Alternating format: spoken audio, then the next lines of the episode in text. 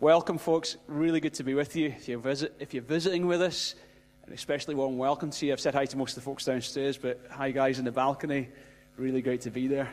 Be, uh, I hope it's great to be there. Uh, it's really great to be. Hey, cry room people through in the back there. I can see someone in the back. Okay. Um, according to the pattern, just just done a plug for it. Let me just add a plug. See the things we teach in according to the pattern. That five week course I'm still living in the good of that course. I, I so believe in the principles we teach in that course. It is a life changing foundational course. If you've never been on it, you've got to get on it. Even if you're thinking, I'm not sure if this is the church I want to become a member of, then how, what a better idea to go on a course like that, get some great Bible teaching, and then at least with your eyes wide open, you can make a decision. Okay, I know exactly what this church is building on, and then you can commit to either being a member or not. I think you'll become a member because it's just an amazing course. But it's, it's a, just an eye opening, life changing, foundational teaching course. So don't, don't miss it. If you've missed any of the previous sessions and previous courses, don't miss them this time. Okay, let's pray, then we're going to turn to the Bible. Father, thank you so much for your love for every person, from the youngest to the oldest, in this auditorium today. Thank you, God, for the plans you have for them. And God, thank you for the plans you have for planet Earth. Seven billion precious human beings. You know every single one of them. From the lowest of the low to the highest of the high, to the least famous to the most famous. You know them. You created us. And you have a plan. And I pray today you'd help me unpack that plan with your help, Holy Spirit, for the glory of God in Jesus' name. Amen. So, I remember growing up in a church when I was, you know, since birth, taken along every Sunday, and it wasn't a dynamic environment. In fact, year after year, the church got smaller. It was doing nothing to engage the community, and it was a pretty bleak picture. I became a Christian when I was 15, and I, I started to love God with all my heart, and I started having a passion for the church, but I didn't see much happening in church. And Christians I was meeting in Scotland had a pretty bleak outlook of what the church should look like and could be. And but then I turned to the Bible. And roughly when I was 19, 20 years old, things just jumped off the pages in the Bible and gripped my soul so strongly, painted a vision on the canvas of my heart that I, I've never been able to shake that vision. It's been the fuel and the fire that's kept me going through the tough times of planting this church. Because the hard times have been here, but what's kept me going is that vision, a biblical vision of what God wants to do on planet Earth. And I just think He's going to do it. I believe it with all my heart. I believe He's going to do it. So, what I'm going to do is I want to paint for you the picture that was painted for me. I just want to take it from the very chapters in Genesis and then trace it through the Bible and just hopefully God will paint in your souls the picture of what God wants to do on planet Earth. I'm aware you might be here today and you don't even know God, or you've never committed yourself to God. I just want to say for you, just from the start, God has a plan for you. He has never been anywhere other than with you, and He wants to be in your life. Would you open your heart to Him today as we just take this time to share? So we're going to start at the start of the Bible, and then we're going to flip quickly to the end of the Bible. Genesis chapter 1, verse 27. So God created mankind in his own image. Last week we looked at the significance that we've been created in the image of God, therefore we have value and worth. Nothing to do with what we do, everything to do with who we are. And therefore we value the unborn, we value the aged, we value the poorest of the poor, right through to the richest of the rich. If you missed that message, go on the website, download it, it'll be available shortly. We've been created in his image. In the image of God, he created them. Male and female, he created them. God blessed them. By the way, just notice that male and female created them. There's equality in the sexes. It's not like males are made in the image of God. And I know chapter 2 says he took the rib from Adam. Uh, so this talks about headship. I understand there's difference, but there is equality and difference. So here we have equality. We've been created equally in the image of God, men and women. God blessed them and said to them, Be fruitful, increase in number, fill the earth, and subdue it. Say, subdue. The word subdue could also be translated rule over. In fact, that same word rule over is used earlier in the chapter. Rule over or have dominion. So he's put us on planet Earth as distinct from the animals. We're the pinnacle of God's creation, created in his image. And he's put us here to fill the earth and to subdue the earth. Not in a negative, got you under my thumb kind of subduing, but in a way that a good king would subdue his kingdom, bring dominion and order and rule. We're here to fill the earth and bring his rule. Going right to the end of the Bible, Revelation chapter 7, verse 9, it says, After this I looked, and there before me was a great multitude. Say, great multitude. That no one could count. From every nation, tribe, people, and language, standing before the throne and before the Lamb, they were wearing white robes. These are people that no one could count. As numerous as the sand on the seashore, as numerous as the stars in the sky. And it's filling the earth, this people. And we're ruling under God, this people. And the Bible says in Revelation there'll be a new heaven and a new earth, the domain of man. And we will rule and fill, just like we were created at the very beginning to rule and fill.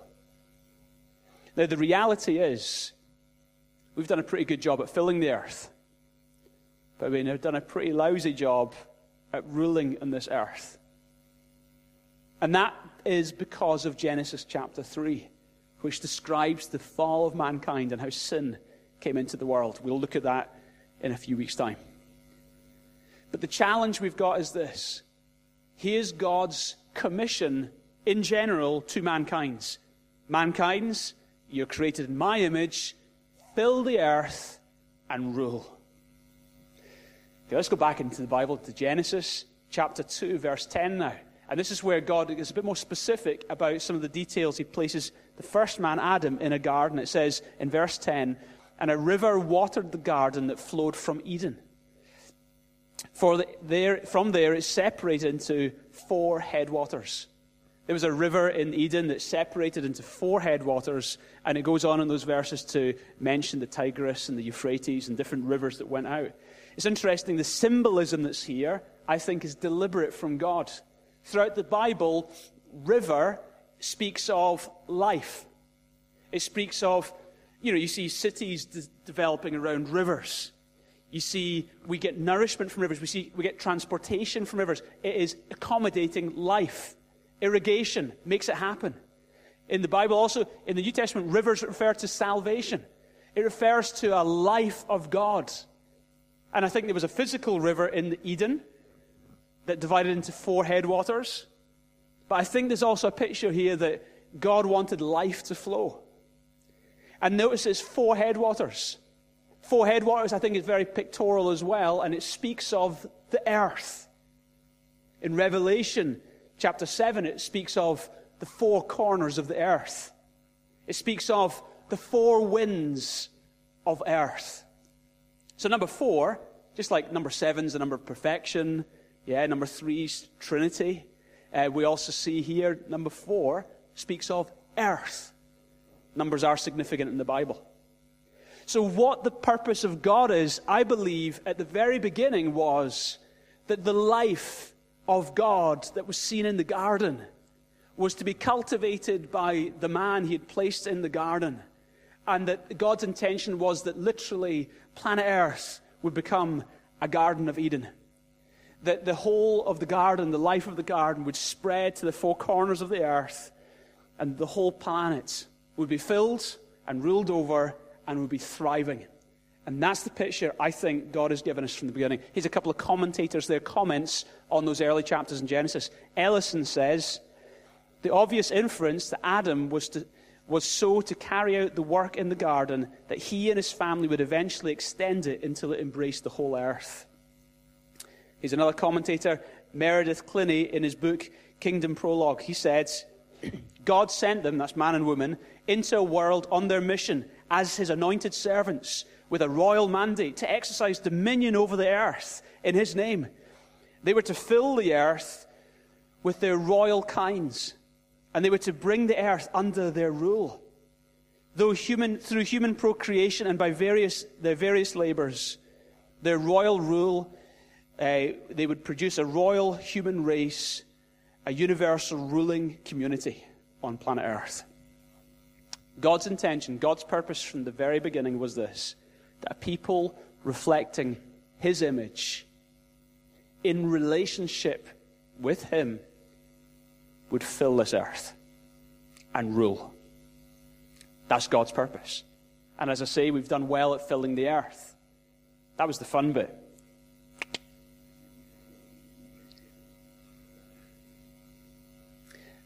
But we haven't done very well at bringing his kingdom and his rule to bear on the planet.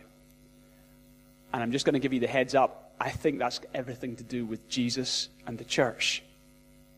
So let's go on a journey that I went on when I was in my late teens, early 20s, that so gripped my soul. This picture that God had a purpose at the very beginning, that human beings reflecting his image in relationship with him would fill the earth and subdue and rule. So God, that was his intention, but mankind sinned. We rebelled against God, but God didn't lose his intention. So shortly after that, generations had passed, he found a man, Abraham. Abraham, he calls to follow him. And he speaks to Abraham. This is Abraham's blessing and commissioning. Genesis chapter 12, verses 1 to 3. The Lord said to Abraham, Leave your country and your people and your father's household and go to a land I will show you. I will make you into a great nation. I will bless you, and I will make your name great, and you will be a blessing. I will bless those who bless you, and whoever curses you, I will curse. And all peoples on earth will be blessed through you. Say that last bit with me. And all peoples on earth will be blessed through you. This was God's plan and purpose. Again, his agenda has never changed. Since the very beginning, his plan has been for a people reflecting his glory, reflecting his image, in relationship with him, would fill this earth and bring rule. And now he finds a man, Abraham, and he calls him to go on a journey. And he's meaning that Abraham, through your offspring, I'm going to means bless the entire planet. There's going to be blessing coming through your family. And what did he mean by that? Well, I think he meant Israel. That was Abraham's offspring. Abraham had Isaac. Isaac had Jacob. Jacob had kids they became the heads of the tribes of Israel. So I think he meant Israel. But I also think he meant Jesus. Through Jesus, Abraham's offspring, born a Jew in the family line of Abraham. But I also think even more exciting is that we're involved with this as well. That through Jesus, I think he's talking about all the people who walk in the faith of Abraham. Galatians 3, verse 29. Did you know you're a, a child of Abraham? Did you know you're an offspring of Abraham? It says in Galatians 3:29, if you belong to Christ. Anyone here belong to Christ? wow, so good. Anyone belong to Christ? Then you are Abraham's descendants and heirs according to the promise. You belong to Christ, you're heirs according to the promise. What promise? You're an heir of the world. You're going to be blessed so that through you, all the nations of the earth can be a blessing. Your purpose in life is not to be a curse to those around you. Your purpose in life is to be a blessing wherever you go. In your communities, with your families, with your friends, when people encounter you. Wow, I hang out with them, I get blessed. You're called to walk in the footsteps of Abraham who believed God, you're believers, we're his children by faith, and as a result, you've got this calling. We could look at Jacob, but for time's sakes, we won't. Jacob also had this vision of the house of God. But let's skip ahead a little bit further to, to David's and to God's purpose, in fact, God's purpose in Israel. So Abraham had Isaac, Isaac had Jacob, Jacob had 12 sons. They became the heads of the tribes of Israel. And you know the story. Joseph was sold into slavery. He ends up becoming prime minister. Uh, there's a famine in the lands. The offspring go into the Egypt to get foods. They realize Joseph's there. He's the prime minister now. And the whole of the families of Israel move to Egypt. And they're there for 400 years. Initially, it's fine. But then they end up being enslaved by the Egyptians. God raises up Moses. Moses performs incredible miracles by the hand of God, and the people are set free from slavery in Egypt. They're taken across the through the Red Sea, through a wilderness heading for a promised land, the same land that God had promised Abraham generations beforehand. They're about to go into the promised land. That journey from Egypt to the promised land shouldn't have taken that long. And it wouldn't have taken that long. But the Israelites got to the edge of the promised lands and they send in spies to check out the land. Two of the spies came back. Remember that song? Two were, I can't even remember. Anyway, forget that song. So the two of the spies were bad, and two of the spies were good. And they came back and said, The land's fantastic. Let's go and take the land. This is God's promised land for it. And sure, there's going to be battles to fight, there's going to be giants to conquer, but we can do it. God is with us. but ten of them came back and say, Man, it's a beautiful land. It surely is. Wow, and it'd be great to live there. But you know what? Those battles are going to be too hard battles to fight. Those giants are too great. We seem like grasshoppers in their eyes. So they were intimidated and they discouraged the Israelite people. And this, probably a million people in the wilderness, led by Moses, decided, you know what? I don't think we want to go into that promised land. They, they didn't have faith in God. God was seriously hacked off. He was about to teach them a few lessons. And Moses interceded on their behalf. God was literally going to wipe out the people. And Moses interceded on behalf of the people and said, God, have mercy on them for your name's sake. And then God says this thing. It's interesting. He says, Numbers 20, sorry, Numbers 14, verse 20 to 21. So the Lord said, I've pardoned them according to your words. But indeed, as I live, all the earth will be filled with the glory of the Lord. Why would God say that? You know, he might say, But as I live, they'll get into that land. He didn't say that though, did he? He said, But as I live, all the earth will be filled with the glory of the Lord. Why that? As I live. Listen to the strength with which God speaks. As I live, the whole earth is going to be filled with the glory of the Lord. He's saying it because his agenda and plan wasn't just to get them into nice little homelands in the Middle East and live comfortable lives. His plan was I'm going to get you in the lands, I'm going to so bless you in that lands. You're going to be like light in the darkness. You're going to be like salt on the earth. People are going to look on and say, Wow, is that what it's like to live with God? Is that what it's like to live under God's covenant and blessing? I want God in my life. And that that people would be so attractive a nation among the nations, that the whole earth would turn to God. And God's agenda was clearly that. It wasn't just getting them in a land, that was just a means to an end. The end was that the whole earth would be filled with the glory of the Lord. In fact, it's exactly the same end that he said at the beginning Adam, I want you to fill the earth and bring rule. I want you, created in my image, reflecting my glory, in relationship with me, to fill this earth with your kinds. Abraham, he finds Abraham. He says, I'm going to bless you. And through you, all the nations of the earth will be blessed. Your descendants will be like the stars in the sky. And now God, wanting them to get into the land, not for the sake of them and the lands, but for the sake of his great purpose to fill the entire earth. So Israel eventually goes into the lands. and they have a king. Second king they ever have is a man called David, a man after God's own heart. And after he's established as king, he figures, I want to build God a temple in Jerusalem. That it would be a place, a focal point of worship on planet Earth. The prophet Nathan came to him and said, Listen, that's not for you to do, but your offspring, your son born to you, will build the temple. And this is the prophecy that comes in 2 Samuel 7, verses 12 to 14. When your days are over and you rest with your fathers, I will raise up your offspring to succeed you, who will come from your own body. I will establish his kingdom. He will be the one to build a house for my name. I will establish the throne of his kingdom. How long for? Forever. I will be his father, and he will be my son. Now, David had a son, Solomon, and Solomon reigns after David died he became the king. And Solomon indeed did build a temple in Jerusalem. But that wasn't the ultimate fulfillment. Solomon's temple was constructed around about 953 BCE. It lasted for 367 years, and then it was destroyed by the Babylonian armies. 70 years after that, under the leadership of Zerubbabel, they rebuilt the temple. That's, if you read your Bibles, that's the time of Nehemiah and Ezra and some of those cool guys. They rebuilt the temple in Jerusalem.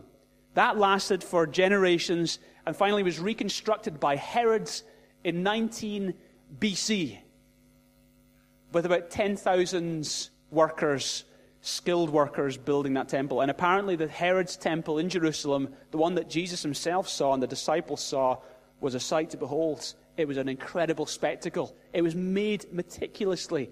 The stones it was made from were some 30 foot long, these stones, so huge. They were so perfectly built that it was said that you couldn't even put a knife between these huge stones. It was so incredibly precision cut, you couldn't even get a knife between the stones. And one day, Jesus, as he's walking through the Jerusalem area, his disciples turn to Matthew 24, verses 1 and 2 and verse 34. And he says, Jesus left the temple and was walking when his disciples came to him and called to his attention the buildings.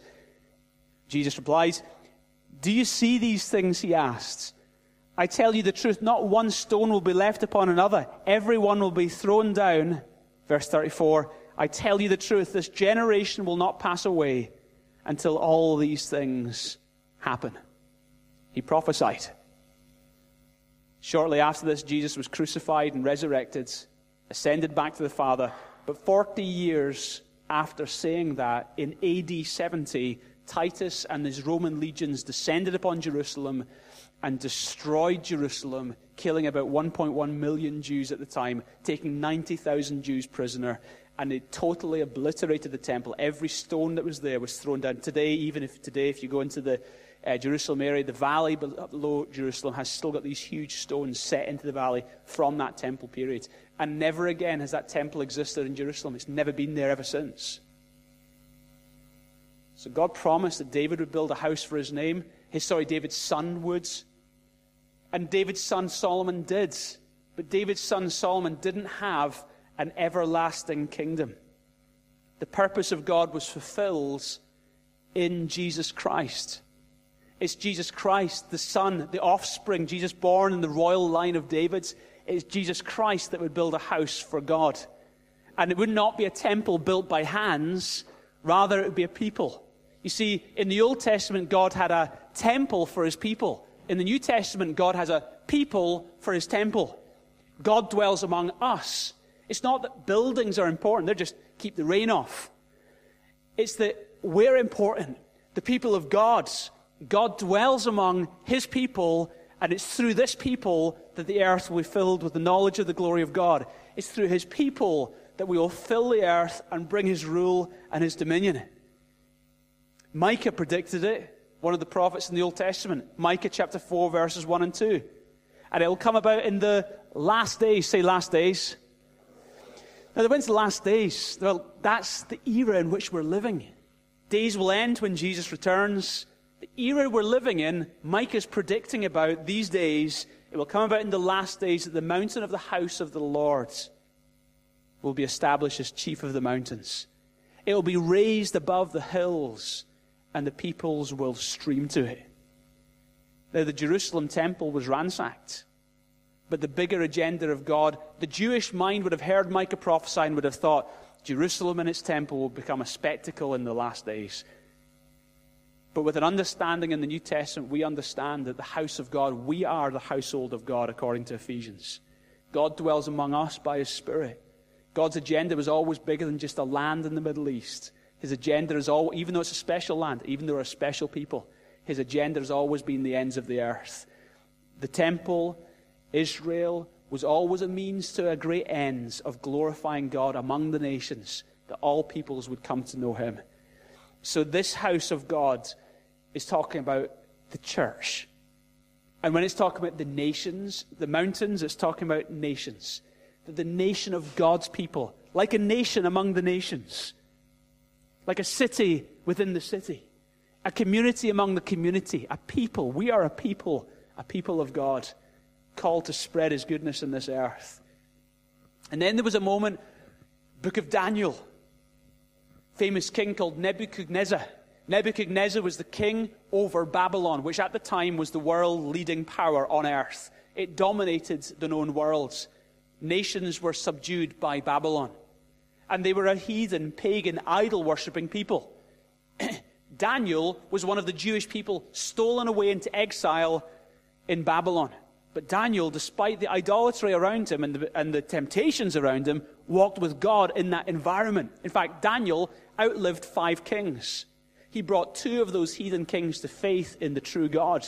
And he made the worship of the true God law in a land where he was a foreigner and a slave. Daniel was a huge influence. I love the book of Daniel. In Daniel chapter 2, there's a moment where Nebuchadnezzar, this king, this secular king, has a dream. Wakes up in the morning after seeing this dream, and he knows, man, that dream is so significant. I need to know what the dream means. So he calls in all his the Chaldeans and the sorcerers and the magicians, all his wise gurus. He brings them before him and says, Okay, I need to know what that dream's about. I've just had a dream. And they said, Okay, king, tell us the dream and we will tell you what it means. Now, you know what they were doing. They just know enough jargony stuff that he would have told them this dream and they would have fabricated something that sounded kind of plausible. And they would have, and they would have kind of put it in thou and thee and made it all sound religiously. And he would have said, okay. And they would have kept their jobs. But the king didn't want to risk anything on these people. He didn't want to risk a, a, a, possible outcome of that dream. He wanted to know that, that dream I had last night, I know it was significant. I cannot risk not understanding it. So he said to the wise men and the Chaldeans, he said, What I want you to do is I want you to tell me first, tell me the dream, and then tell me the interpretation so I know that you have the qualifications to tell me the dream. Now, this freaked them out. They said, No one can do this. And he says, Well, you're going to have to, or I'll kill you all. This guy, he was a great motivator of his staff. So they, so they were going to die. It happened that ba- Daniel happened to be one of the wise men, probably the only wise man among the wise men. And that same night, God gave the same dream to Daniel. And he comes before the king's presence and he says to the king of Babylon, King of Babylon, most famous person on planet Earth, walks into this grand palace, stands before the king and says, King, Daniel chapter 2, verse 28. There is a God in heaven who reveals mysteries, and he has made known to King Nebuchadnezzar what will take place in the in the in the latter days. That's the era that we're living in, right? So Daniel says, This dream that God has shown you, king, is about what will take place in the latter days. And then he goes on in front of the king and describes to the king the vision, the dreams that he had in his head. So the king's sitting in the seat. And he says, Okay, king, you saw a statue. Now the king's on the edge of his seat because he had seen a statue. And he said, you, you were seeing in your dream, you saw this huge statue. And the statue had four parts to it. The head was of gold, the, and then he broke down the four parts of the body, and they were said the four different materials. There was gold, there was silver, there was bronze, there was silver, and uh, sorry, there was and there was uh, clay and or iron. And he said that the, the four parts. There are four different parts of the statue, four different materials. this is what you saw, and the king said, "That's exactly what I saw." And then he said, as you were watching, and it says in verse 34 to 35, you continued looking until a stone that was cut out without hands, and it struck the statue on the feet of iron and clay and crushed them. Then the iron and the clay and the bronze and the silver and the gold were crushed all at the same time and became like chaff on the summer's threshing floor. And the winds carried them away, so there was no trace to be found. But the stone that struck the statue became a great mountain and filled the whole earth. Say that with me. But the stone that struck the statue became a great mountain and filled the whole earth. Say it again. But the stone that struck the statue became a great mountain and filled the whole earth. And they said to the king, That's what you dreamt, wasn't it? And the king said, Yeah. And man, this was a, a divine moment all of a sudden the king was facing reality. Among the pseudo religious stuff he had experienced, now was the real deal. And he said, Daniel said, King, this is exactly what the dream means. And he told him the interpretation. And the interpretation is this King, You're the head of gold, and the Babylonian Empire is the first of four kingdoms. And he said, There will be three kingdoms after you. And if you get your history books out, you'll see Daniel, you were absolutely right. You look at history, there was the Babylonian Empire. They were overthrown by the Medes and the Persians. Then they were overthrown by Alexander the Great and the Greek Empire, yeah? And then they were overthrown by the Roman Empire. Four empires. And Daniel said that's exactly what's going to happen in the generations that follow you. And history proves him right. And he says, and at the time of those kings, you saw a stone, a little stone, cut out of the mountain without, without human hands. And it struck the statue on the feet of iron. So this stone had its impact in the time of the fourth kingdom, the Roman Empire. And that stone that struck the statue became a great mountain and filled the whole earth. When? When would that happen? King, remember what he said? God has shown you what will take place in the latter days. In the latter days, the stone that struck the statue, that movement that began 2,000 years ago, is going to become a great mountain that will fill the whole earth.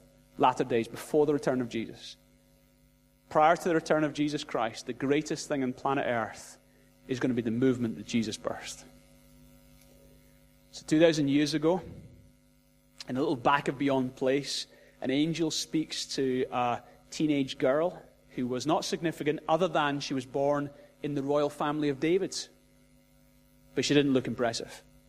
Teenage girl, betrothed to be married, and he said, You're going to have a child. And she gives birth to a child. The father, the adopted father, because he wasn't involved with the birth process, was Joseph, working class man. And Jesus grew up 2,000 miles away, 2,000 years ago, in obscurity. He was born and laid in an animal's feeding trough, in a manger, in a stable, because there was no room in any proper birthing place.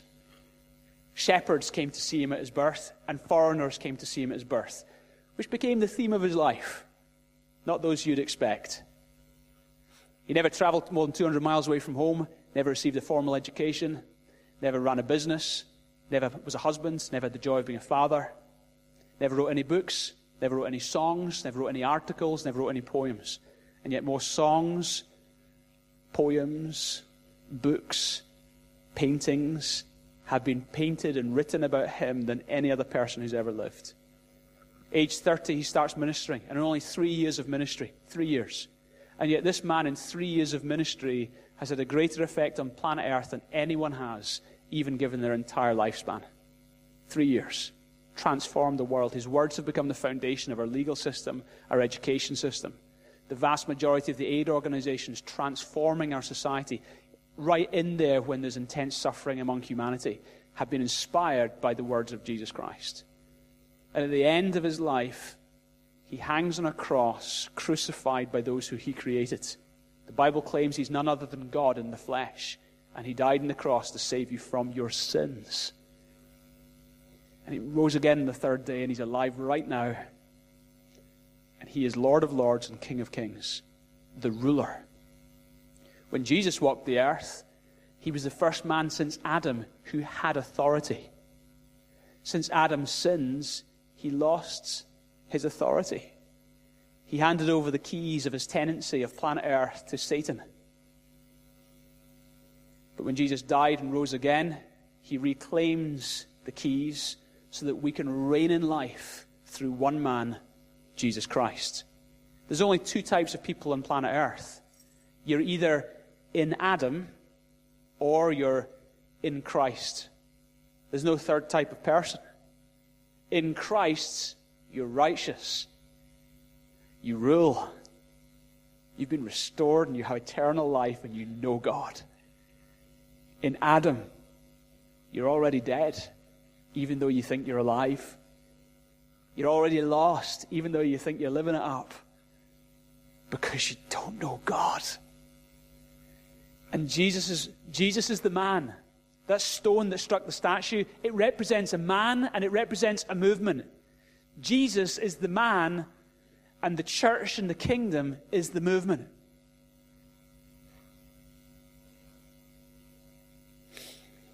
It's interesting the movement that Jesus began has changed planet Earth. If you were a, a gambler 2,000 years ago and you were to wager a bet between the Roman Empire and its Caesars and its architecture and its infrastructures, you know, the Roman Empire or this kind of guy who wore flip flops, flip flops, had a bunch of kind of dubious characters hanging out with him. If you were to place your bets on which one, two millennia from then would still be going and still be transforming the world. I don't know what you, would have betted on, but here we are 2,000 years later, and we're calling our dogs Nero and Caesar. And we're calling our kids Peter, Paul, and Mary. Jesus and his movement has transformed planet Earth. No competition. He's the Lord. What was his message? His message was the kingdom. Age 30, he started to preach.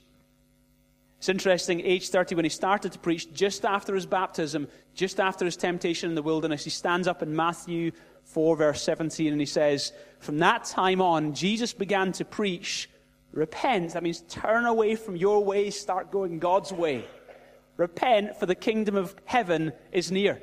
So just, just make this really clear. If you're not going God's way today, I say to you, in love, I say to you, repent, turn around. You're heading from a collision course, a lost eternity. Turn around, turn back to God, repent, turn back to God. And Jesus' message is repent, for the kingdom of God is near. What did he mean the kingdom of God was near? Well, the king had just turned up. That's what he meant. The king was here. His rule was imminent.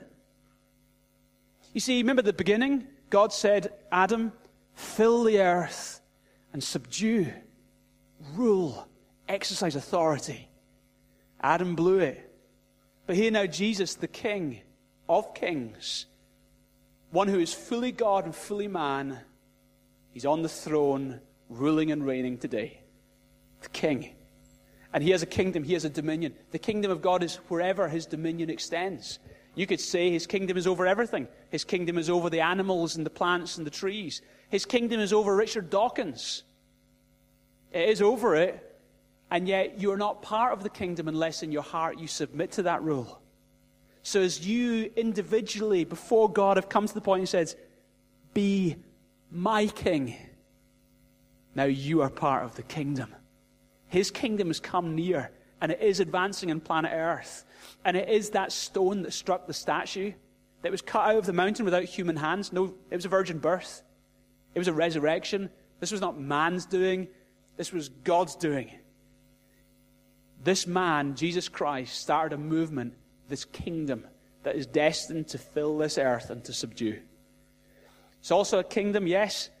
And it says in Isaiah chapter 9, verse 6 to 7 For to us a child will be born, a son will be given to us, and the government or the kingdom will rest on his shoulders. this is Isaiah prophesying that Jesus would come. His name will be called Wonderful Counselor, Mighty God. In other words, Jesus is God. Eternal Father and Prince of Peace. There will be no end to the increase of his government or of peace. There will be no end to the increase. If there's no end to the increase, what was that ancient horror movie? It was The Blob or something? It was, it was kind of like a. Anyone remember that ancient black and white horror? Ed Wood. What's it called? It was The Blob, was it? And that, this thing just kept increasing, didn't it?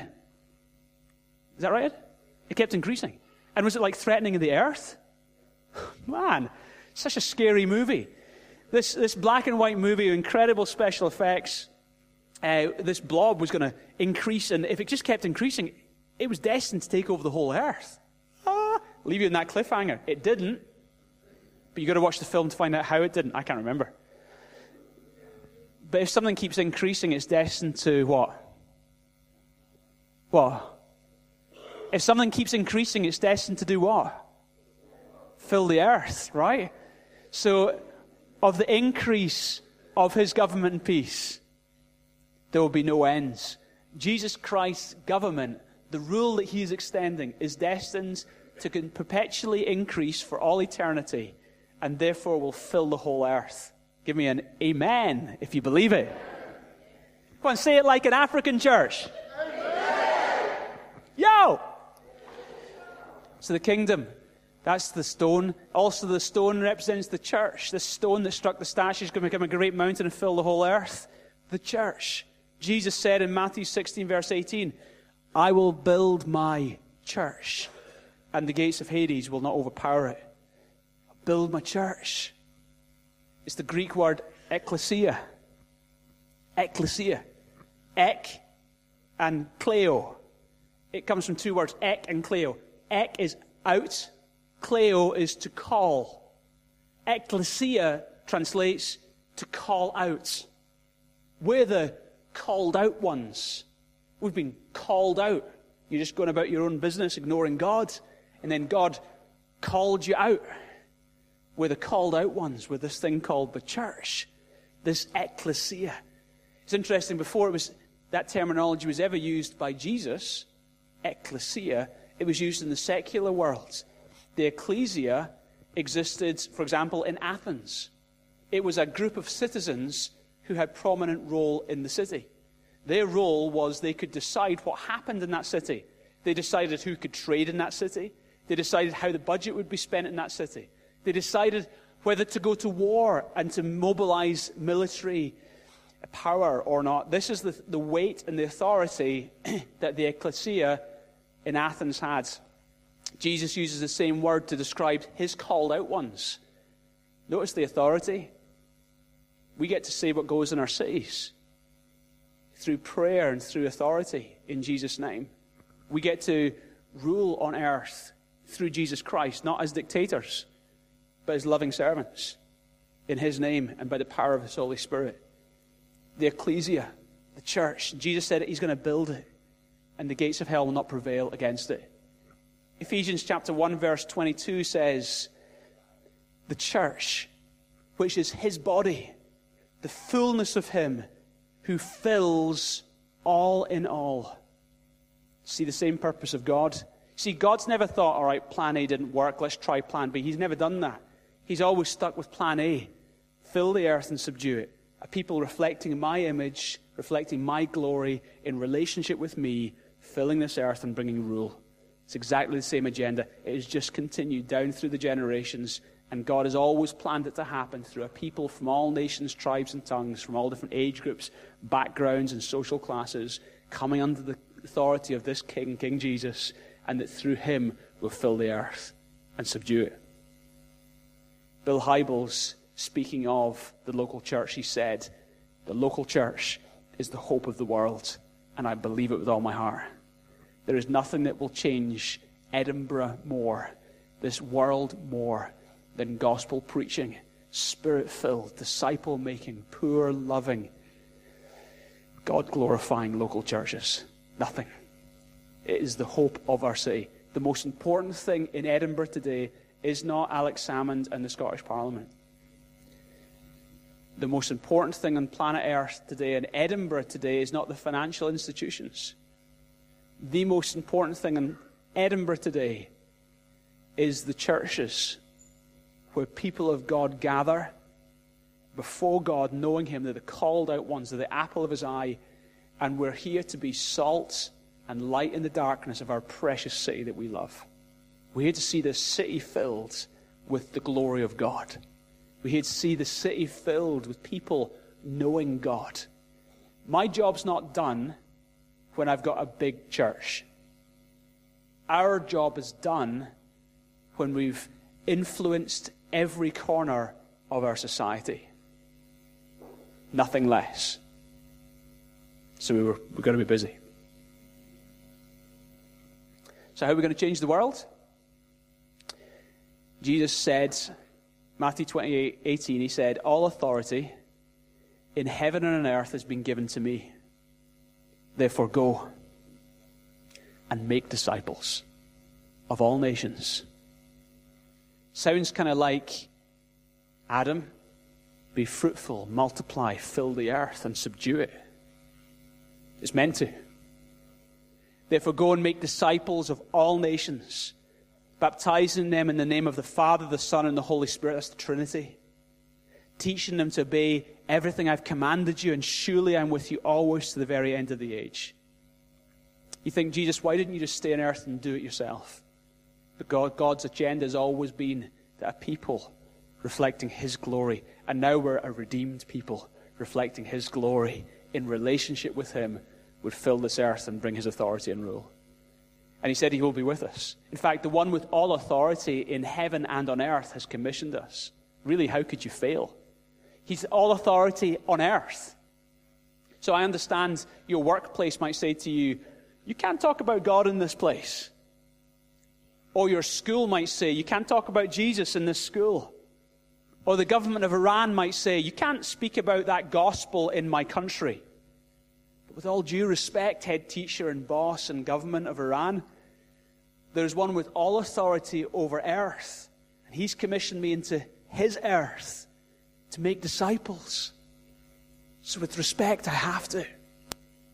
I've got, there's no no go areas. There's no street you can't preach on, no door you can't knock, no person you can't share your faith with. He has all authority on earth, and He's all authority in the heavens.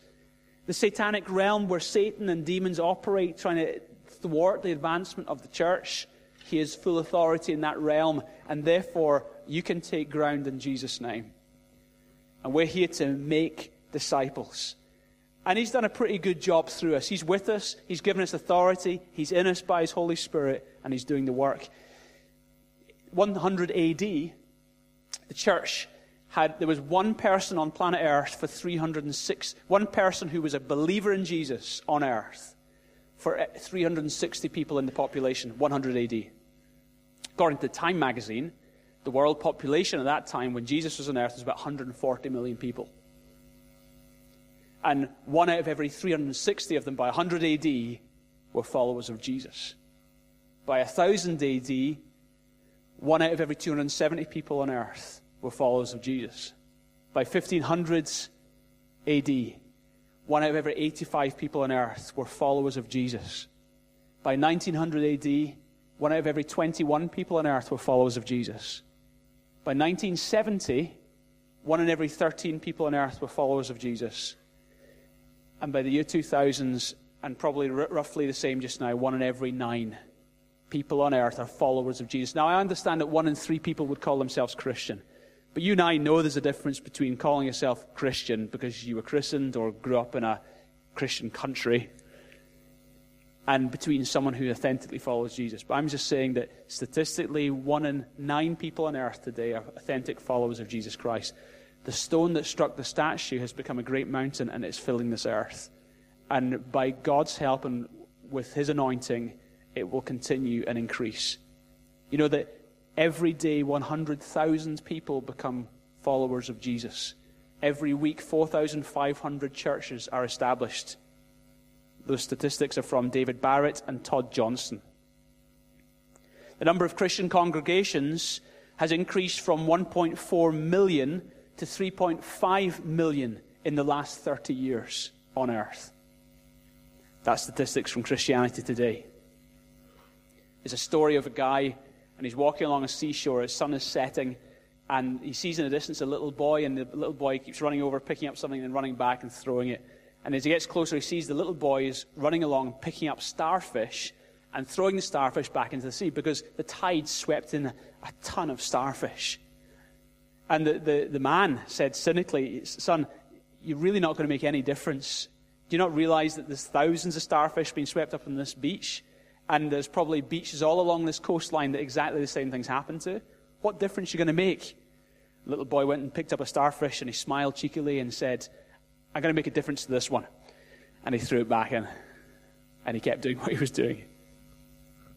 So the truth is, you've got to think global, but act local. You've got to think big, but act small. Jesus said, Go and make disciples. God thinking big came as a baby. God thinking big, like a stone in the face of a statue.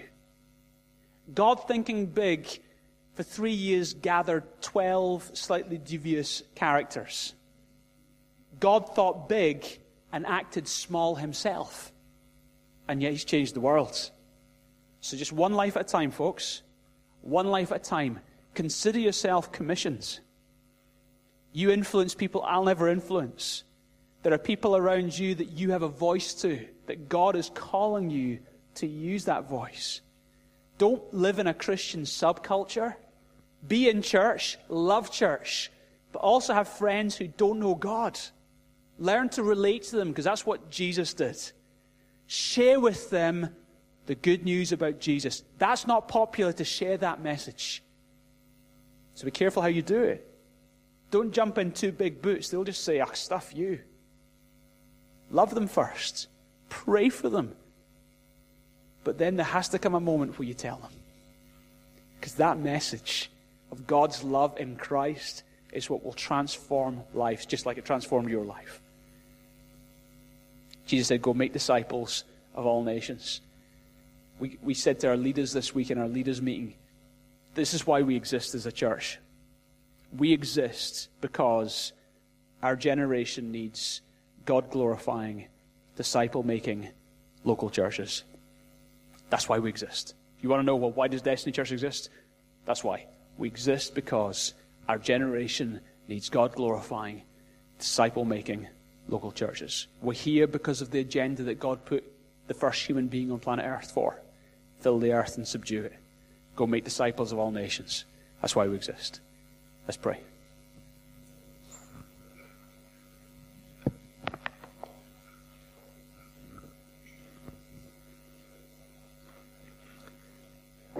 Lord, thank you so much that you created us in your image.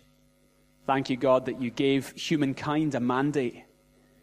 And God, that mandate has never changed. That agenda has never let up. Your agenda has never been anything less than the whole planet. And for us, that means our whole city, our whole region. It means Midlothian, East Lothian, West Lothian, Fife, the borders. It means this area of the city, Leith, the 60, 70,000 people living in Leith, each and every single one of them. It means, as a church, the Gorgie area and its surroundings. And it means, God, that one day we're going to, with your help, start other campuses in other parts of the city because some churches are closing down and there's gaps being left. It means that we're going to plant churches around the world as you give us the right leaders. That's what it means. And it means that, God, it means that mums at the school playground are going to be praying for the other mums at the school playground. It means that, that people working in secular workplaces are going to do everything they can to be great employees and set a fantastic example and shine like light in darkness. And when they have opportunity, they're going to share about Jesus. God, thank you for this great and high calling. And Jesus, thank you for modeling it to us so well by raising those 12 disciples and changing the world by acting small. We glorify your amazing name, Lord Jesus Christ. We consider you to be our King. We consider you to be the one who rules the universe today and we gladly submit to your authority. Be king over our lives. Thank you. God, thank you for gripping my heart when I was in my late teens with these truths.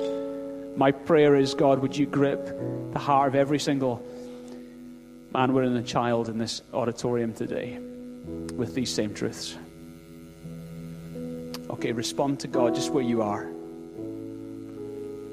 Just wherever you are, just wherever situation you find yourself in, just respond to God. If something's in particular spoken to you today, use this opportunity right now to pray back your response to Him.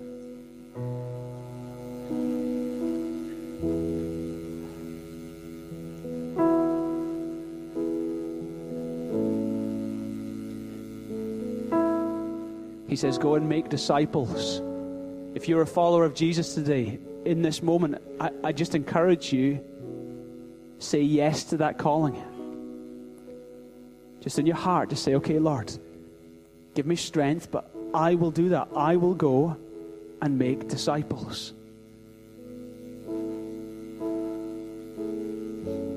Commit to that commission.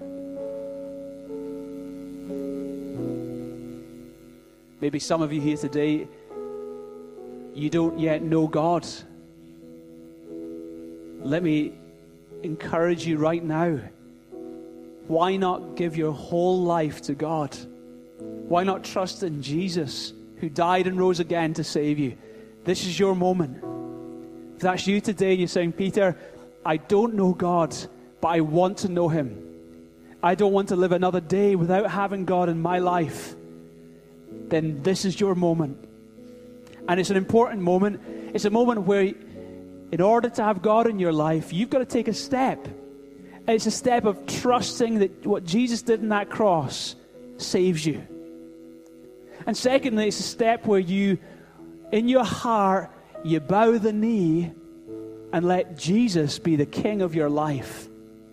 That means the king of your sex life, the king of your finances, the king over your private life and your public life, the king over your career. It means there's no no go areas.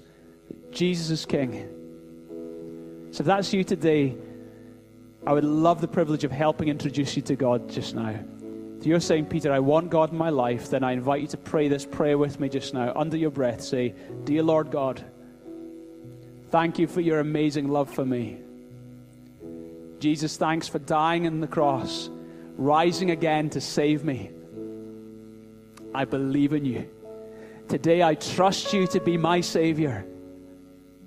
I realize I'm a sinner and I today turn away from my sin and I trust in you to be my Savior. And I also bow my knee and I acknowledge that you're the King. Lord, take first place in my life. I give my life to you. Thanks for hearing my prayer and accepting me today. If you prayed that prayer, I'd love to pray for you. Just wherever you are, can you just indicate that you prayed that prayer by simply raising your hand? I want to take a moment to pray for you. If that's you today, you prayed that prayer, just raise your hand just now where you are. Thank you.